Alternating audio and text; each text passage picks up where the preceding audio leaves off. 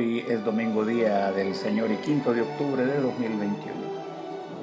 La lectura de la carta del apóstol Pablo a los Romanos, capítulo 5. Puesto que Dios ya nos ha hecho justos, gracias a la fe tenemos paz para con Dios por medio de nuestro Señor Jesucristo. Pues por Cristo hemos podido acercarnos a Dios por medio de la fe, para gozar de su favor y estamos firmes y nos gloriamos en la esperanza de tener parte en la gloria de Dios. Y no solo esto, sino que también nos gloriamos en los sufrimientos, porque sabemos que el sufrimiento nos da firmeza para soportar. Y esta firmeza nos permite salir aprobados, y el salir aprobados nos llena de esperanza, y esta esperanza no nos defrauda, porque Dios ha llenado con su amor nuestro corazón por medio del Espíritu Santo que nos ha dado pues cuando nosotros éramos incapaces de salvarnos, Cristo a su debido tiempo murió por los pecadores. No es fácil que alguien se deje matar en lugar de otra persona, ni siquiera en lugar de una persona justa, aunque quizá alguien estaría dispuesto a morir por la persona que le haya hecho un gran bien. Pero Dios prueba que nos ama, en que cuando todavía éramos pecadores, Cristo murió por nosotros y ahora después que Dios nos ha hecho justos mediante la muerte de Cristo, con mayor razón seremos salvados del castigo final por medio de Él. Porque si Dios, cuando todavía éramos sus enemigos, nos reconcilió consigo mismo mediante la muerte de su Hijo, con mayor razón seremos salvados por su vida ahora que ya estamos reconciliados con Él. Y no solo esto, sino que también nos gloriamos en Dios mediante nuestro Señor Jesucristo, pues por Cristo hemos recibido ahora la reconciliación. La epístola de Efesios 2 dice, pues por la bondad de Dios han recibido ustedes la salvación por medio de la fe. No es esto algo que ustedes mismos hayan conseguido, sino que es un don de Dios. Esta es la palabra del Señor. 504 años de la Reforma Protestante del siglo XVI. Los desafíos ineludibles para hoy en la vida y ministerio de la Iglesia, al proclamar la salvación solo por Cristo y solo por la gracia. Hoy 31 de octubre, no, conmemoramos los 504 años de la Reforma Protestante del siglo XVI. Una pauta histórica que produjo transformación al mundo en todas las esferas de la actividad humana y de la historia. Las comunidades en el mundo que profesamos la fe cristiana protestante reconocemos en esta fecha memorable los beneficios espirituales y sociales recibidos por este acontecimiento de la historia la reforma y sus enormes desafíos del siglo XVI. La palabra reforma significa dar nueva forma. Se refiere al esfuerzo comprometido de muchas personas que a lo largo de varios siglos intentaron, desde el interior de la Iglesia, conducirla a sus principios, a sus raíces de espiritualidad, de piedad y de amor al servicio al prójimo. Su intento esta reforma procuró revitalizar el cristianismo partiendo de sus raíces históricas a partir de las enseñanzas del Evangelio, de los fundamentos de la orden única apostólica y los aportes de los maestros o padres de la iglesia quienes habían contribuido a formar la fe. Para esta época, la Iglesia Católica Romana no solo era rectora de la espiritualidad y única institución que oficialmente representa la redención para el hombre, Hemos de recordar la expresión aún en los estratos dogmáticos de su enseñanza. Fuera de la iglesia no hay salvación. Del latín extra ecclesiam nulla salud. Aún persiste tal enseñanza por el decreto del Papa Bonifacio VIII en la bula Unam Sanctam en el año 1302. Significa, según este decreto pontificio, que es absolutamente necesario para la salvación de toda criatura humana que esté sujeta al pontífice de la Iglesia. Y este planteamiento destaca al menos dos aspectos de interés teológico y a la vez esencial para la redención de la humanidad y la comprensión de la reforma protestante. Imaginemos la reacción de hombres ilustrados como los hermanos reformadores. Por un lado, la salvación en manos de una institución eclesiástica y de su estructura de poder.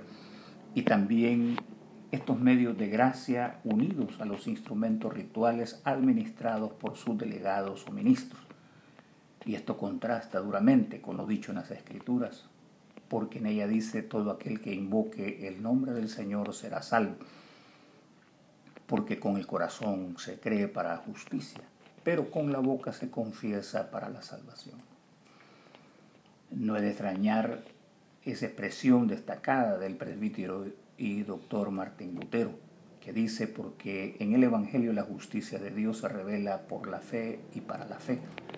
Como está escrito, más el justo por la fe vivirá. El apóstol también ha dicho, puesto que Dios ya nos ha hecho justos gracias a la fe, tenemos paz con Dios por medio de nuestro Señor Jesucristo. Pues por Cristo hemos podido acercarnos a Dios por medio de la fe y para gozar de su favor y estamos firmes y no gloriamos con la esperanza de tener parte en la gloria de Dios. Otro aspecto necesario entrado en el tema es el indiscutible poder acumulado y ostentado por la iglesia de la época. Acá ocurre un fuerte debate entre la fuente de autoridad y la reforma por un lado insiste en que la autoridad puede venir únicamente de la escritura. Por eso algunos recordarán aquella consigna de la reforma de sola escritura o únicamente la palabra de Dios. Pero mientras Roma establece su autoridad interpretativa entre fuentes, la escritura por un lado, pero se añade la tradición de la iglesia y el magisterio de la misma. El poder de la iglesia no tiene comparación. Para la época se cumple el dicho, la iglesia quita y pone reyes. Esta fue la promotora del poder ejercido por reyes y gobernantes. En esa época el Papa ungía y legitimaba a los reyes. Algunos de ellos, una vez elegidos, debieron de ser coronados en Roma. Los emperadores fueron coronados por papas hasta el siglo XVI. Las ansias también del Papa León X por construir la Catedral de San Pedro generó el incremento de la venta de indulgencias y este también fue otro motivo para que se produjera o hubiese reacción de la parte de los reformadores. Es interesante que aún en la iglesia eh, posee el estatus de Estado y el Papa actualmente es reconocido como el monarca del Estado Vaticano. Bastante elocuente es la representación diplomática que mantiene como miembro de la Organización de las Naciones Unidas, en el cual hoy día ejerce con derecho a voz, no así de voto. Y esta condición le permite poder mediar en conflictos alrededor del mundo. Estos obstáculos reñían con el anhelo espiritual, moral, de convivencia humana que experimentó Europa, donde las condiciones humanas eran paupérrimas mientras los estratos de la nobleza se enriquecían en una desproporcional forma de vida. Aparecieron los rebrotes de la peste negra, la cual azotó a la población en general sin respetar clase social. Sin duda, la clase pobre eran los más desafortunados. En épocas de la Reforma fueron azotados por el segundo brote.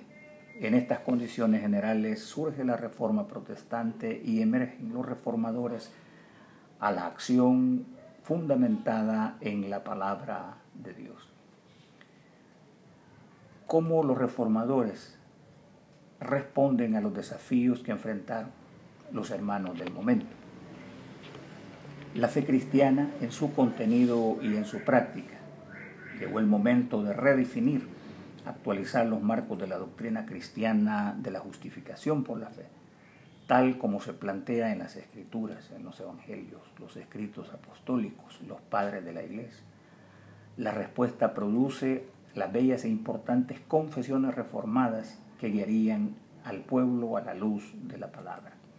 Y estas mismas hoy día están eh, libremente a disposición de todo aquel que las necesite.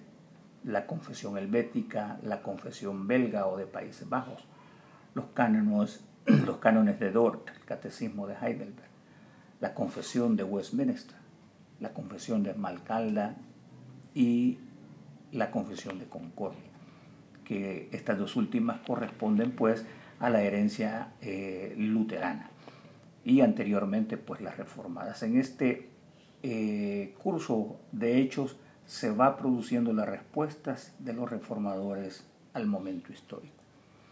En cuanto a las misiones, Ginebra, la ciudad donde estuvo, eh, que estuvo dirigida por Juan Calvino, se convierte en el centro del cristianismo reformado. Allí organizan de manera civil la sociedad, los servicios de la ciudadanía, la obtención básica de lo necesario para el ciudadano común, que se le denominó el buen vivir. Acá desfilaban representantes de los países o de las naciones en ese momento para apreciar los avances sociales y la organización, el orden, la limpieza, los sistemas de alcantarillados, etc. Este modelo fue asimilado por las naciones y los países nacientes. Llegan a Ginebra personajes connotados como Juan Knox, Casiodoro de Reina, Cipriano de Valera, Teodoro Avisa, Guillermo Farel y otros insignes que promovieron con sus enseñanzas la expansión del Evangelio. ¿Cómo responden a la atención de la población en cuanto a los servicios más elementales? Aquí surge la organización, la atención a los enfermos, a las oleadas de inmigrantes, se dinamiza la eficiencia de los gobiernos locales, donde llega la reforma. Se pone la administración pública al servicio de los ciudadanos.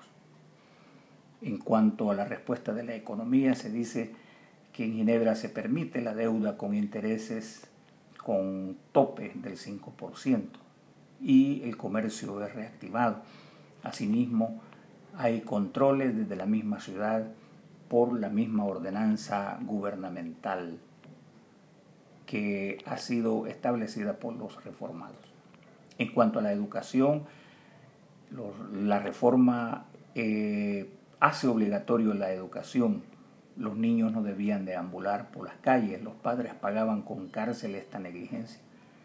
Calvino funda la Universidad de Ginebra en el año de 1559 y la predicación semanal de Calvino eran cátedras que registraban tres secretarios expertos y predicaba y enseñaba hasta cuatro veces a la semana.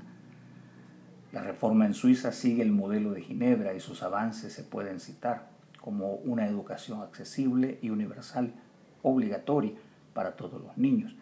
La fortaleza de la religión partió de la escuela y el hogar, la educación se hizo obligatoria y se responsabilizó a los padres de ello. Su descuido o rechazo tenía como consecuencia el castigo a los padres y, como dijimos, hasta pagar con cárcel. En cuanto a la salud, ellos responden abriendo centros de atención ante las enfermedades y la epidemia, el aislamiento de casos de enfermedades contagiosas, la atención al cuidado de los niños y las respuestas en otros eh, rubros de la vida eh, del hombre.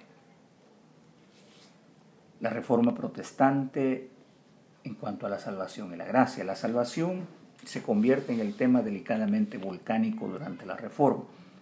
La evidencia eh, se muestra en el fuerte debate entre la importancia y exaltación de las obras como garantía redentora del impenitente cobra relevancia porque con el tema de la justificación aumenta la demanda y la venta de indulgencias para perdón de las transgresiones. Se llega a límites tales que los pobres, en la esperanza de evitar la condenación eterna, hacen esfuerzos ilimitados para adquirirlas. Se generan debates académicos en las calles, a nivel de universidades, en las parroquias, etc. Y la inconformidad va en aumento. Esta época se caracteriza por haber dado al mundo, y a la vez que está ocurriendo la crisis generalizada, se dan hombres con una formación intelectual extraordinaria. Por ejemplo, surgen hombres que con sus escritos hacen temblar la conciencia y la inteligencia, como Erasmo de Rotterdam, un renombrado intelectual y humanista. Eh, Martín Lutero, teólogo y doctor presbítero, Felipe Melanton, un erudito en las lenguas bíblicas, traductor incansable, hombre de letras, Martín Bucero, radicado en Estrasburgo y líder de la reforma tendiendo a los inmigrantes, Ulrico Zwinglio, un reformador radical que abre paso al movimiento de los anabaptistas, férreos oponentes al sistema y radicales en la interpretación de las escrituras. Posteriormente aparecerán hombres brillantes que pagarán cara su osadía de proclamar la salvación por gracia y sacrificarán dedicando su vida al servicio de Cristo entre ellos el connotado jurista y teólogo doctor Juan Calvino, reformador en el cantón y ciudad más occidental de Ginebra. Su maestro Guillermo Farel, Juan Knox, Casiodoro de Reina, Cipriano de Valera y muchos más. Ya anterior a la explosión de la crisis o momento sismático ocurren manifestaciones que anuncian un sisma inevitable. El surgimiento también de movimientos valdenses bajo el liderazgo de Pedro Baldo en el sudeste de Francia, por cuyas valientes acciones fueron perseguidos, excomulgados, asesinados, pero ellos fueron incansables en la predicación del Evangelio. Los anabaptistas representan una fuerza que busca la santidad y la vida fuera del orden de los hombres. También serían reprimidos y perseguidos no solo por la facción católica, sino por el protestantismo. En Inglaterra surgió una orden de predicadores llamados los Lolardos, incitados por el teólogo y doctor John Wycliffe, teólogo, traductor y reformador ya en el siglo XIV, quien a la vez incentivó a Juan Hus, rector de la Universidad de Praga, creador del movimiento usita en la región de Bohemia. Todos ellos se dedican a la proclamación de la salvación por la fe son contrarios a la redención por medio de las obras generadas a partir de los dineros para la compra de los beneficios y privilegios espirituales. La salvación, hermanos, en el sentido bíblico, no solo es garantía de un futuro esperado en donde se aguarda la resurrección, sino también envuelve beneficios terrenales. A menudo Jesús dijo, tu fe te ha salvado. Y se usa en el texto la voz so, so, en la contracción significa seguridad y puede definirlo como estar libres, estar protegidos, estar a salvo, haber alcanzado misericordia.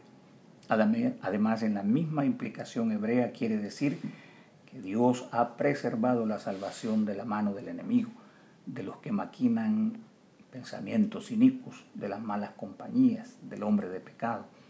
Significa además salvarlo de las influencias del hombre malo, de una mala cosecha, hasta incluir liberarnos de productos de mala calidad. Hablando de la gracia, esta es la fuerza, el poder mismo de la salvación. Y se puede afirmar que esta gracia es una bendición impartida por Dios al hombre que ha de ser salvo. Y éste la recibe a pesar de no haber hecho méritos para merecerlo es gratuita e incondicional. Santifica y glorifica a su pueblo, dice el apóstol, aunque no he sido yo, sino Dios, que en su gracia me ha ayudado. Esta gracia, dicen los estudiosos teólogos, que tiene la cualidad de ser previniente. Y esto significa que la gracia procede solo de Dios y que actúa totalmente en favor del pecador. Así dice la palabra, Dios muestra su amor con nosotros, en que cuando éramos pecadores, Cristo murió por nosotros. Con ello también quiere decir que la iniciativa salvadora está y proviene siempre de Dios. Es previniente y nunca procede del hombre, ya que éste no está apto para decidir espiritualmente. La explicación apostólica nos afirma, Él nos dio vida juntamente con Cristo cuando todavía estábamos muertos a causa de nuestros pecados. Por la gracia de Dios han recibido ustedes la salvación. También esta gracia es eficiente. Significa que no hay poder que pueda oponerse a ser aplicada según lo que Dios ha determinado. Porque al ser dispensada por Dios cumplirá el propósito encomendado. Por eso es efectiva, es eficaz nada es tan real y afirmativo en la obra regeneradora mediante su gracia. Por eso Jesús decía, todo lo que el Padre me da, viene a mí, y a los que vienen a mí no los echaré fuera. Y la voluntad del que me ha enviado es que yo no pierda ninguno de los que me ha dado, sino que lo resucite en el último día. Luego, esta gracia de Cristo es irresistible. Quiere decir que no hay poder alguno que le pueda detener o que alguien la pueda desechar. Saulo le dice al Señor, te estás haciendo daño a ti mismo, como si dieras cosas contra el aguijón. También Pablo testifica que Dios nos escogió en Cristo desde antes de la creación del mundo para que fuésemos santos y sin defecto en su presencia por su amor. Finalmente, esta gracia tiene la cualidad de ser suficiente. Este poder proviene de la fuente divina con poder infinito y bondad. Así que este acto redentor hace salvo al penitente para siempre. Su sangre nos purifica de cualquier pecado, dice el apóstol. Por eso puede salvar para siempre a los que se acercan a Dios por medio de Él. También estamos hablando de la gracia, pero citamos los medios que Dios ha provisto para esa gracia. Y dentro de, esas, de esos medios está en primer lugar las Sagradas Escrituras. De ella proviene el conocimiento de nuestra fe. De esta gracia se nutre la predicación, el estudio de la palabra, el testimonio y el evangelismo. Así que este medio es muy poderoso para otorgar una gracia a quienes nos escuchan y comparten la bendición de su sagrada palabra. El otro medio disponible es la oración, por este medio de la gracia se establece y mantiene comunión entre la criatura y el Creador. La oración ofrece seguridad, dependencia divina, dirección del Espíritu y guía en las decisiones del creyente. El culto al verdadero Dios. Mediante una liturgia basada en la palabra, el culto es el ámbito de encuentro del creyente y su creador, el adorador y su deidad. Acá se desarrolla un diálogo tomando en cuenta los medios citados y a la vez escuchamos hablar a Dios en el silencio de nuestras almas. También otro medio de la gracia es la comunión de los creyentes y la comunidad. La comunión con los hermanos y el pueblo de Dios ofrece fortaleza, desarrollo, servicio, la extensión real del amor de Cristo, el cual ha instruido para que la pongamos por obra. Así que cuando estemos listos para amar y servir, seguramente aparecerá el servicio que haremos y nos nutriremos de su gracia. No perdamos también de vista los medios del sacramento, de la cena y el bautismo. Ambos fueron instruidos por Cristo y ordenados por los apóstoles. En la fe de ellos es una generadora de gracia para el sostenimiento del alma del creyente. Los desafíos que la reforma nos plantea hoy día. Esta época en la que convivimos se caracteriza por el desarrollo de las tecnologías de las comunicaciones. Es un hecho que ha abreviado las distancias. Hace unas pocas décadas era un obstáculo dar a conocer un mensaje. Ahora podemos enviarlo por medio de la tecnología celular en menos de 10 segundos. El viaje de Pablo que durara varios meses desde Jerusalén a Roma. Ahora esos 4.000 kilómetros se pueden hacer en tan solo 3 horas y 45 minutos. Existe una consigna declaratoria permanente de la reforma que dice Ecclesia reformata sempre reformanda y significa que la iglesia reformada debe siempre reformarse.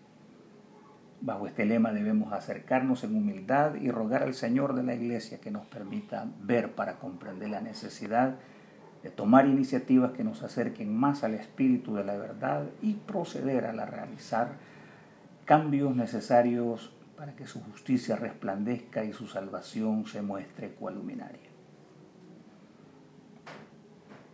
Nos preguntamos, y a continuación hago el planteamiento, eh, de ciertos desafíos. ¿Qué alternativas tenemos frente a la falta de estabilidad de las comunidades cristianas a causa de la disociación por motivo de la pandemia? Otra pregunta, cómo el uso de las tecnologías puede ayudar al cumplimiento de la salvación por gracia. La siguiente, ¿cómo se puede propiciar una auténtica reforma al Estado para que sirva en función de la ciudadanía y se disponga de una mejor calidad de vida? Las reformas en el seno del Estado, hermanos, sobre temas sociales deben ser atendidos. El doctor eh, Abraham Kuyper, teólogo y estadística estadista reformado, también coincide con el postulado y declara que Dios entregó tales instituciones para ser administradas por el hombre. Tales entidades deberían ser cuidadosamente vigiladas de tal forma que su desarrollo y funcionamiento sean óptimos para el servicio del hombre en Dios. Y finalmente, ¿cómo podemos asegurarnos que dice la verdad o no los recurrentes autollamados apóstoles? las nuevas enseñanzas con grado doctrinario, las prácticas escandalosas desde el escenario o púlpito y prácticas litúrgicas imaginadas por los actuales líderes espirituales. Hermanos, la palabra de Dios fue el medio de juzgar a la sociedad la economía, la educación y toda forma útil para mejorar las condiciones del hombre. Esta palabra indudablemente opera con el propósito de honrar a Dios a través de las acciones del hombre. Sean estas bajo la discreción de su gracia. San Oscar Romero dijo, la política y el hombre deben estar sometidos al juicio de la palabra de Dios. Que Dios inunde nuestros corazones de fe y gracia para seguirle con diligencia y atentos a nuestra historia hoy. Su palabra santa nos ilumine en este pesado mundo para llegar con mucho fruto que le honre. Oremos. Otórganos, Señor, la visión de comprender la magnitud de cambios y transformaciones necesarias para el bien de tu reino. Concede que tu gracia redentora sea el motivo de nuestras acciones que te honren a la vez que sea derramada para salud del impenitente. Por Jesucristo nuestro Salvador, que vive y reina contigo y el Espíritu Santo, un solo Dios, por los siglos de los siglos. Amén. Y que el Señor te bendiga y te guarde, que el Señor haga resplandecer su rostro sobre ti y te mire con buenos ojos que el Señor vuelva hacia ti su rostro y te conceda la paz. Amén.